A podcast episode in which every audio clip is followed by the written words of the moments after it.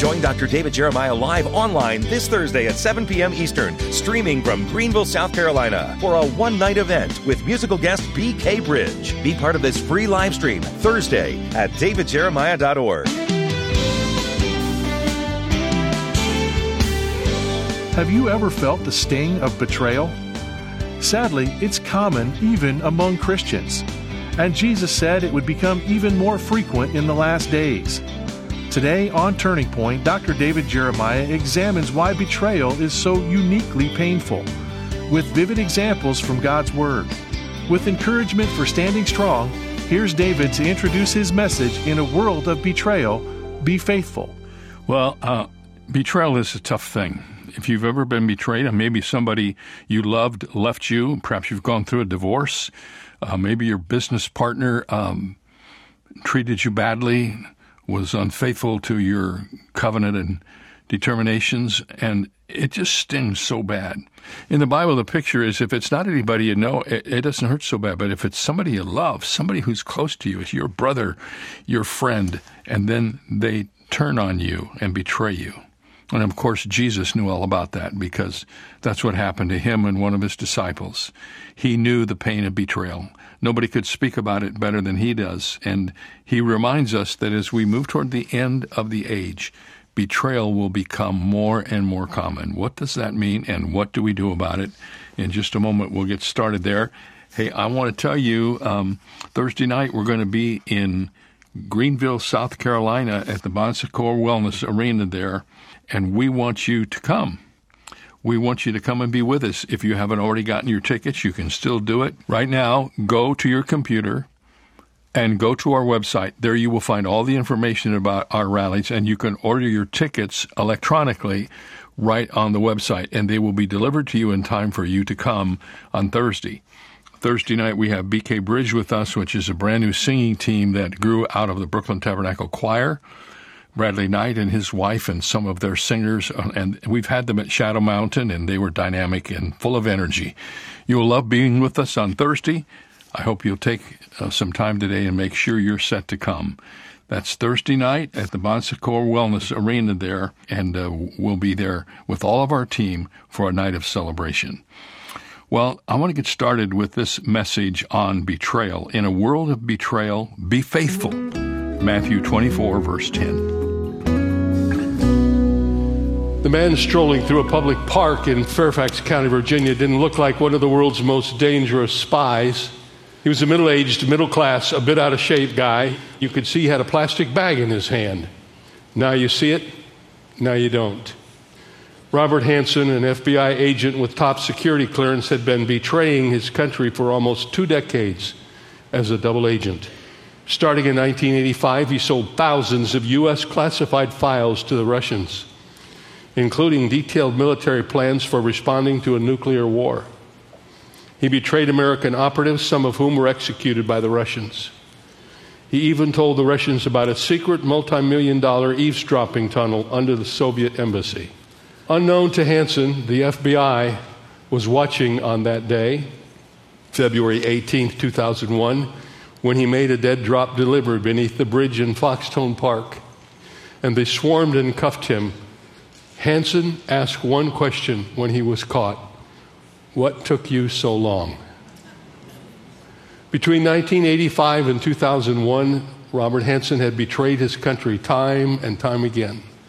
The FBI's official statement reveals the depth of his treachery. Here's what they said A betrayal of trust by an FBI agent who was not only sworn to enforce the law, but specifically to help protect our nation's security is particularly abhorrent.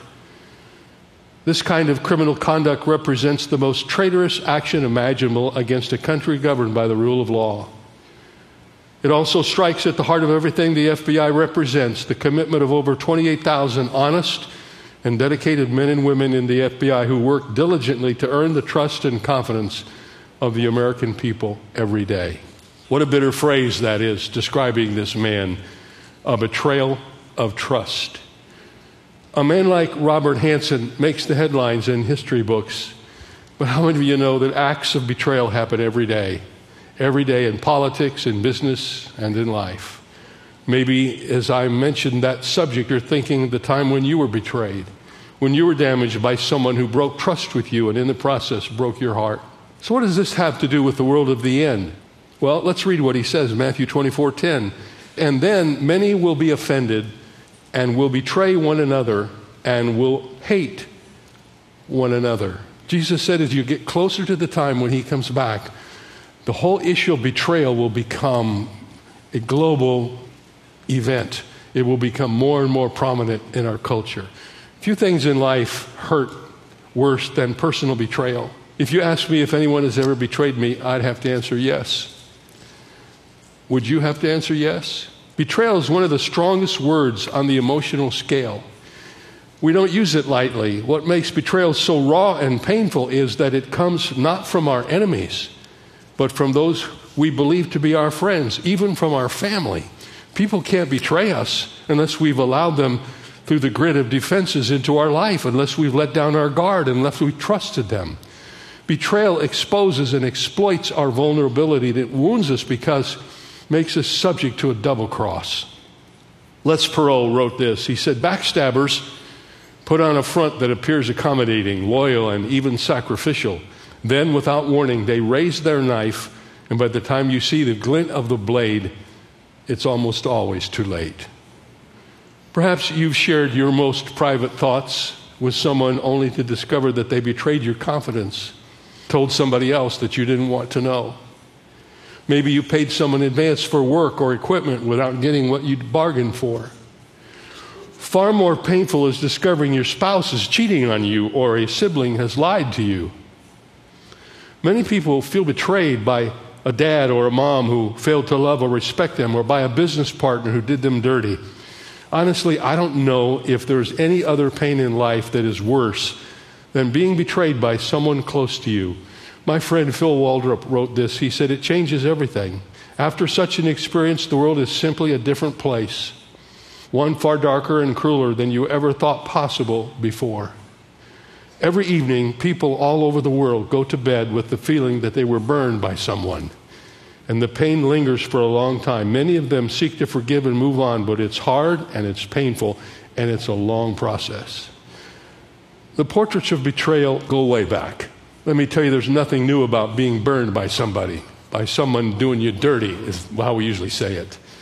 The sin of betrayal goes back to the beginning of human history when the archangel Lucifer turned against his creator the Lord told him, I ordained and anointed you as the mighty angelic guardian, and you have access to the holy mountain of God. But this mighty angel deserted his God, and a host of angels in rebellion followed him. Ever since that point, betrayal has cascaded through the human story like falling dominoes. Adam and Eve were seduced by Satan. Cain betrayed his brother Abel. Jacob double crossed his brother Esau. Think of how Joseph must have felt when his own brothers stripped off his colorful robe, threw him in a pit, sold him into slavery. Delilah betrayed Samson. The Psalms of David are filled with anguish over various acts of betrayal, including an attempted coup by David's own son, Absalom. Psalm 55, 12, and 13 says this It is not an enemy who taunts me, then I could bear it. It is not an adversary who deals insolently with me, then I could hide from it but it is you, a man, my equal, my companion, my familiar friend. There are many more examples in the Bible, but there's only one that matches the horrendous betrayal of Satan against God the Father, and that is the betrayal of God the Son by Judas Iscariot. Judas Iscariot, the betrayer. Luke 22, 3 and 4 says, Then Satan entered Judas, surnamed Iscariot, who was numbered among the twelve. So he went his way and conferred with the chief priests and captains how he might betray him to them. When we study the character of Judas in the Bible, he's almost always mentioned with this little phrase. I'll show you what I mean. Matthew 10:4, Judas Iscariot, who also betrayed him. Luke 6, 16, Judas Iscariot, who also became a traitor. John 13:2, and supper being ended, the devil having already put it into his heart, Judas Iscariot, Simon's son, to betray him. Now, put yourself on the Mount of Olives where this whole thing is happening, where Jesus is talking to his four disciples. The sun is descending in the western sky, and Jesus knew that within hours he would experience the most infamous act of betrayal in history. He must have known that as he quietly warned these that a spirit of betrayal was coming, that he himself would experience the sting of it before the day was over. The pain of betrayal and the portraits of it, and the prophecy of betrayal. That brings us back to our verse, Matthew 24 10. And then many will be offended and will betray one another and will hate one another. Have you noticed how many of Jesus' prophetic promises in the Olivet Discourse are connected to emotional wounds. Prophecies about more than earthquakes and pestilence and heavenly signs. It's about offenses and betrayal and hatred, things that happen every day, even now. Every word of Jesus is intentional, so we're not going to leave any of them out. We'll follow through the three things that he said are going to happen around betrayal. First of all, he said, the time of the end will be a time of offense. This is a really interesting word in the language of the Greek. The word offend is the word scandalizo. It's the word from which we get the word scandal or scandalize. The term is used 30 times in the New Testament, and it refers to a hidden foot trap in the ground that causes someone to stumble and fall. I'm sure at some point in your life you've been walking along and didn't see a broken piece of concrete or a root in the ground, and it tripped you up and sent you sprawling. That's the picture Jesus painted with the term scandalizo. The idea has to do with Satan using other people around us to set traps for us. The Lexham English Bible says, and then many will be led into sin. For example, when a Christian engages in some particular habit of sin, he or she tries to take others down the same road. Sin wants company. Sin doesn't want to be alone because company gives it a kind of sense of being okay. When preachers begin departing from sound teaching of Scripture, others are tripped up. When a well known Christian personality transgresses morally, it causes some to become cynical. When a Christian institution is exposed for ethical failure, it sends a number of believers stumbling forward and flailing the air with their arms. When a preacher, a church, or a denomination begins to minimize a sinful trend in society, it gives a weaker believer a license to engage in that sin. He's not talking to people outside the church. He's saying, in the end, people who are in the church are going to live so carelessly that by their actions they will cause other people to stumble. They will offend others. They will scandalize them. They will cause them to take the wrong direction. And you know, I don't want to get personal about anybody that you and I know that you've read about in, in recent days, but it just seems like we've lived through an awful lot of that in recent days, everywhere you look. You know, the Bible says that Satan goes about like a roaring lion, seeking whom he may devour. And one day I realized what that really means is this. I mean, he's not going to devour you physically, not going to eat you up. But the word devour there is a reference to Satan's desire to destroy your influence. Why does Satan go after people in leadership? Because if he takes them down, he takes down their influence, and it affects a lot of people. It's a scandal. That's what we call it, isn't it? It's a scandal. Satan loves to scandalize people because when he takes down someone with influence, he not only gets that person, but he gets all the other people over whom he has influence. That's why, as leaders, as preachers, as teachers, we should pray every day that God would protect us from the enemy. I know that many of you pray for me like that, and I'm so very thankful because it means a lot. So, to offend someone in the biblical sense of scandalize means to allow the spiritual failure of another person to affect you. Jesus warned that this trend would grow and increase as we move toward the end. There would be this birth pain thing where it's more frequency, more intensity, more of this is going to happen. And we're watching it. It's happening more. And you say, well, no, that's just because we have internet and we have better communications. I don't think so. I think it's just where we are. And the Bible says that's what's going to happen a world of offense. And then Jesus says in the same verse, a world of betrayal. Now, the word betrayal is a common word in the New Testament used 121 times. It's translated into a lot of English words like deliver, betray, give over. In the context of Matthew 24, it paints the picture of Christians trying to escape persecution or justify themselves by delivering or handing over other Christians to be judged. In other words, you give up your friends so you can be safe. You betray your friend in order to protect yourself. The saddest part of Matthew 24:10 is the phrase one another. You say, why is that so sad? Well, this is not people outside of the church betraying Christians. No, this is Christians betraying Christians. Christians betraying one another. More accurately, people who claim to be Christians betraying those who really are. Earlier, I listed some infamous examples of betrayal in the Bible, but there's one more that you probably don't know about that's kind of hidden in Paul's writings, but it's pretty insightful, so I'm going to tell you about it. It's about a guy named Alexander. He was called Alexander the coppersmith. Many commentators believe we first meet this guy in 1 Timothy 1:20 when he was saying untrue things about God among the churchgoers in Ephesus. Paul removed him from the church along with another heretic named Hymenaeus. Paul delivered them according to 1 Timothy 1:20 to Satan that they may learn not to blaspheme. Boy, you don't want to be delivered to Satan, but Paul did that to these two dudes. What happened next isn't certain, but many commentators believe Alexander harbored a deep bitterness toward Paul and at some point betrayed Paul's whereabouts to the Roman authorities. And this led to Paul's final arrest, perhaps in Troas. And all this took place during the most dangerous days the church had yet experienced, when Emperor Nero declared Christians as public enemies of the Roman government. If this scenario is correct, Alexander's betrayal led to the imprisonment, trial, the execution of the greatest evangelist and missionary in Christian history. In the final chapter known to be written by Paul, which is in 2 Timothy, here's what he said Demas has forsaken me, having loved this present world. Only Luke is with me. Get Mark and bring him with you, for he is useful to me for ministry. Bring the cloak that I left with Carpus at Troas when you come, and the books, especially the parchments. Now, watch. Alexander the coppersmith did me much harm. May the Lord repay him according to his works. You also must beware of him, for he has greatly resisted our words. At my first defense, no one stood with me, but all forsook me. May it not be charged against them. Paul never forgot what Alexander did.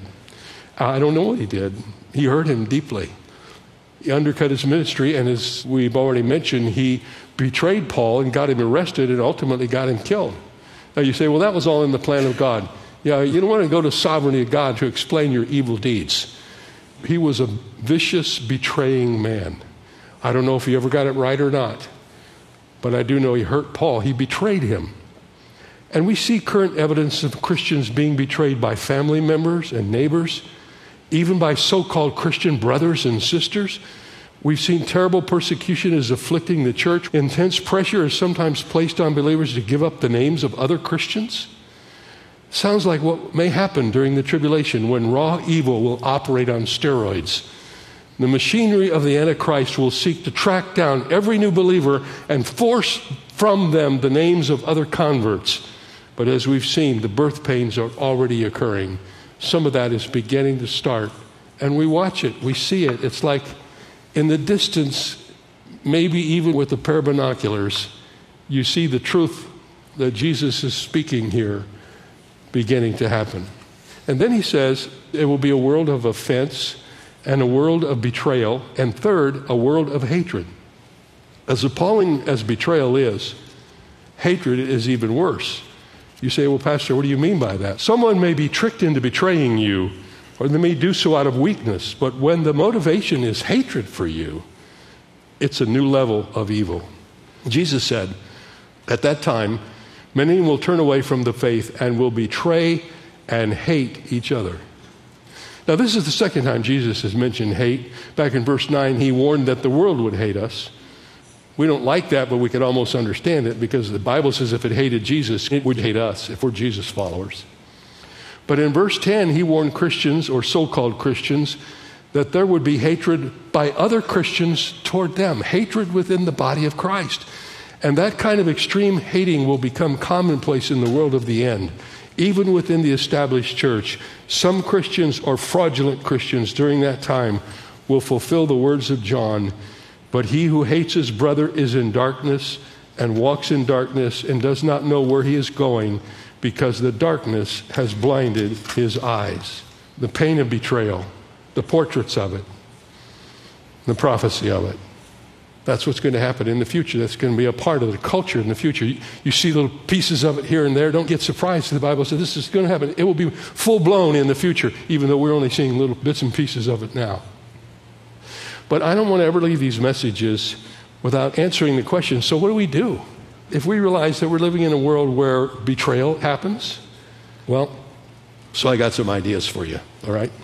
First of all, choose your friends carefully.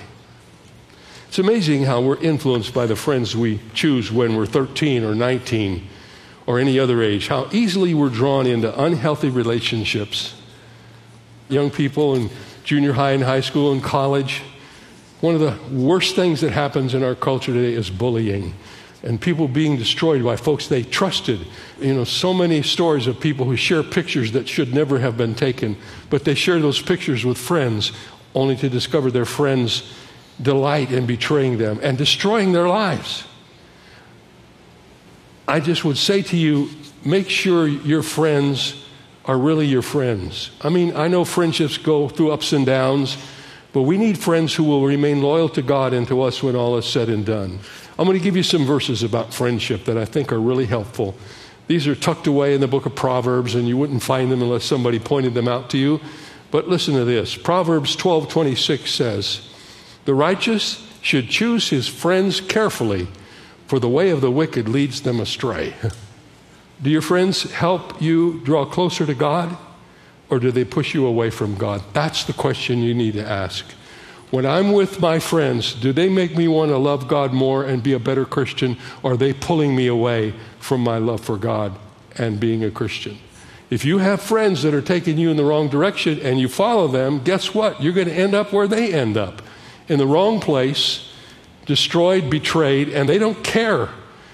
And, you know, you can have a friendship with somebody who's not a Christian if you're leading them toward Christ and not being led by them away from Christ. But that's the key. Where's the influence and which direction are you going in this relationship? You say, well, Pastor Jeremiah, I have this friend, I like this friend, but they hate Jesus, they don't like the church and all that. Well, I'm going to be their friend so I can lead them to Jesus. How's that going? Yeah, I mean, that's the question you should ask. How's that going?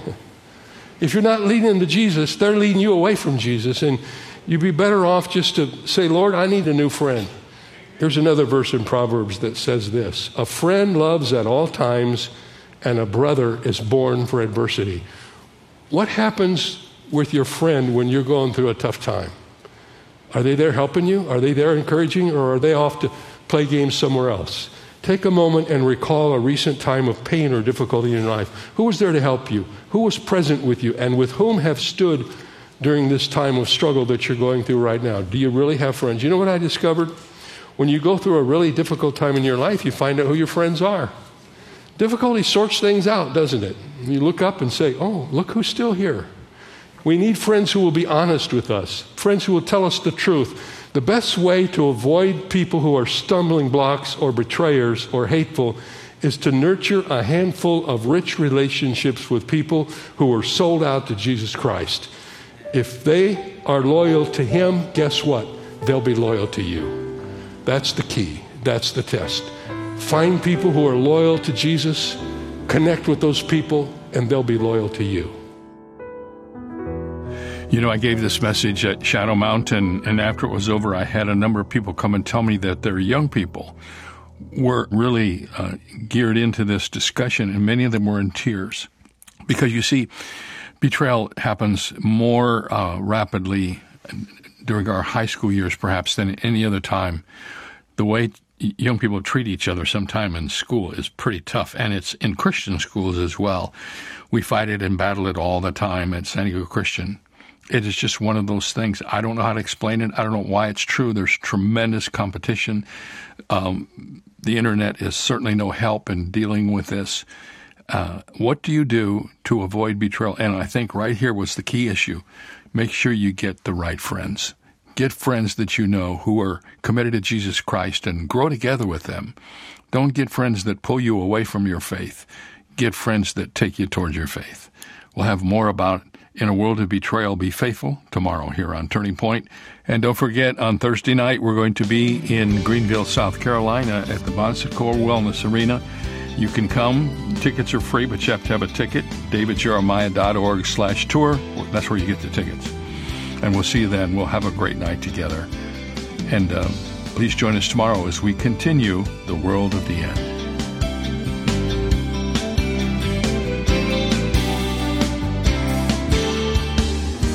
For more information on Dr. Jeremiah's series, The World of the End, please visit our website. There you'll also find two free ways to help you stay connected our monthly magazine, Turning Points, and our daily email devotional. Sign up today at davidjeremiah.ca slash radio. That's davidjeremiah.ca slash radio. Or call us at 800 946 4300. When you do, be sure to ask for your copy of David's powerful new book, The World of the End How Jesus' Prophecy Shapes Our Priorities. It's yours for a gift of any amount. You can also purchase the Jeremiah Study Bible in the English Standard, New International, and New King James versions, with notes and articles from Dr. Jeremiah's decades of study. Get the details when you visit our website, davidjeremiah.ca/radio. This is David Michael Jeremiah. Join us tomorrow as we continue the series, The World of the End, here on Turning Point with Dr. David Jeremiah.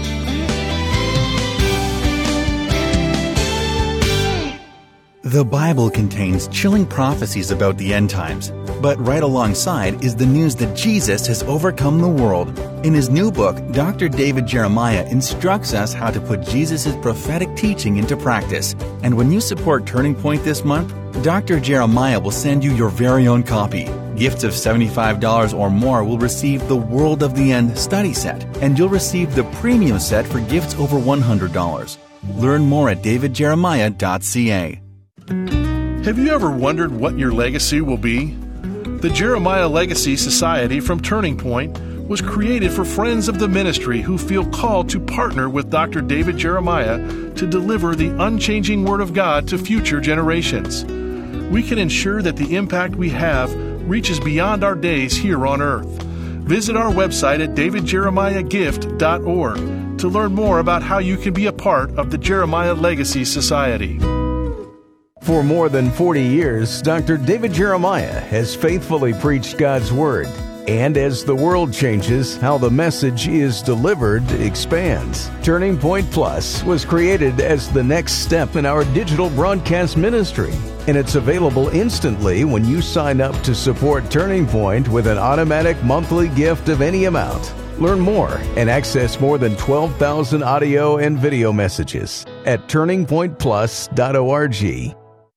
Jerry Bridges has identified from four passages in 1 Corinthians four questions to ask about any possible activity or decision.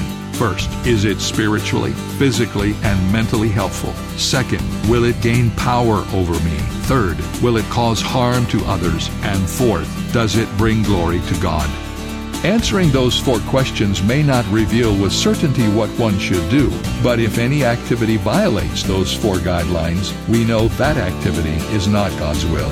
Anytime a decision needs to be made, conforming the decision with biblical standards is the fastest way to begin narrowing the options. God's will never contradicts biblical wisdom.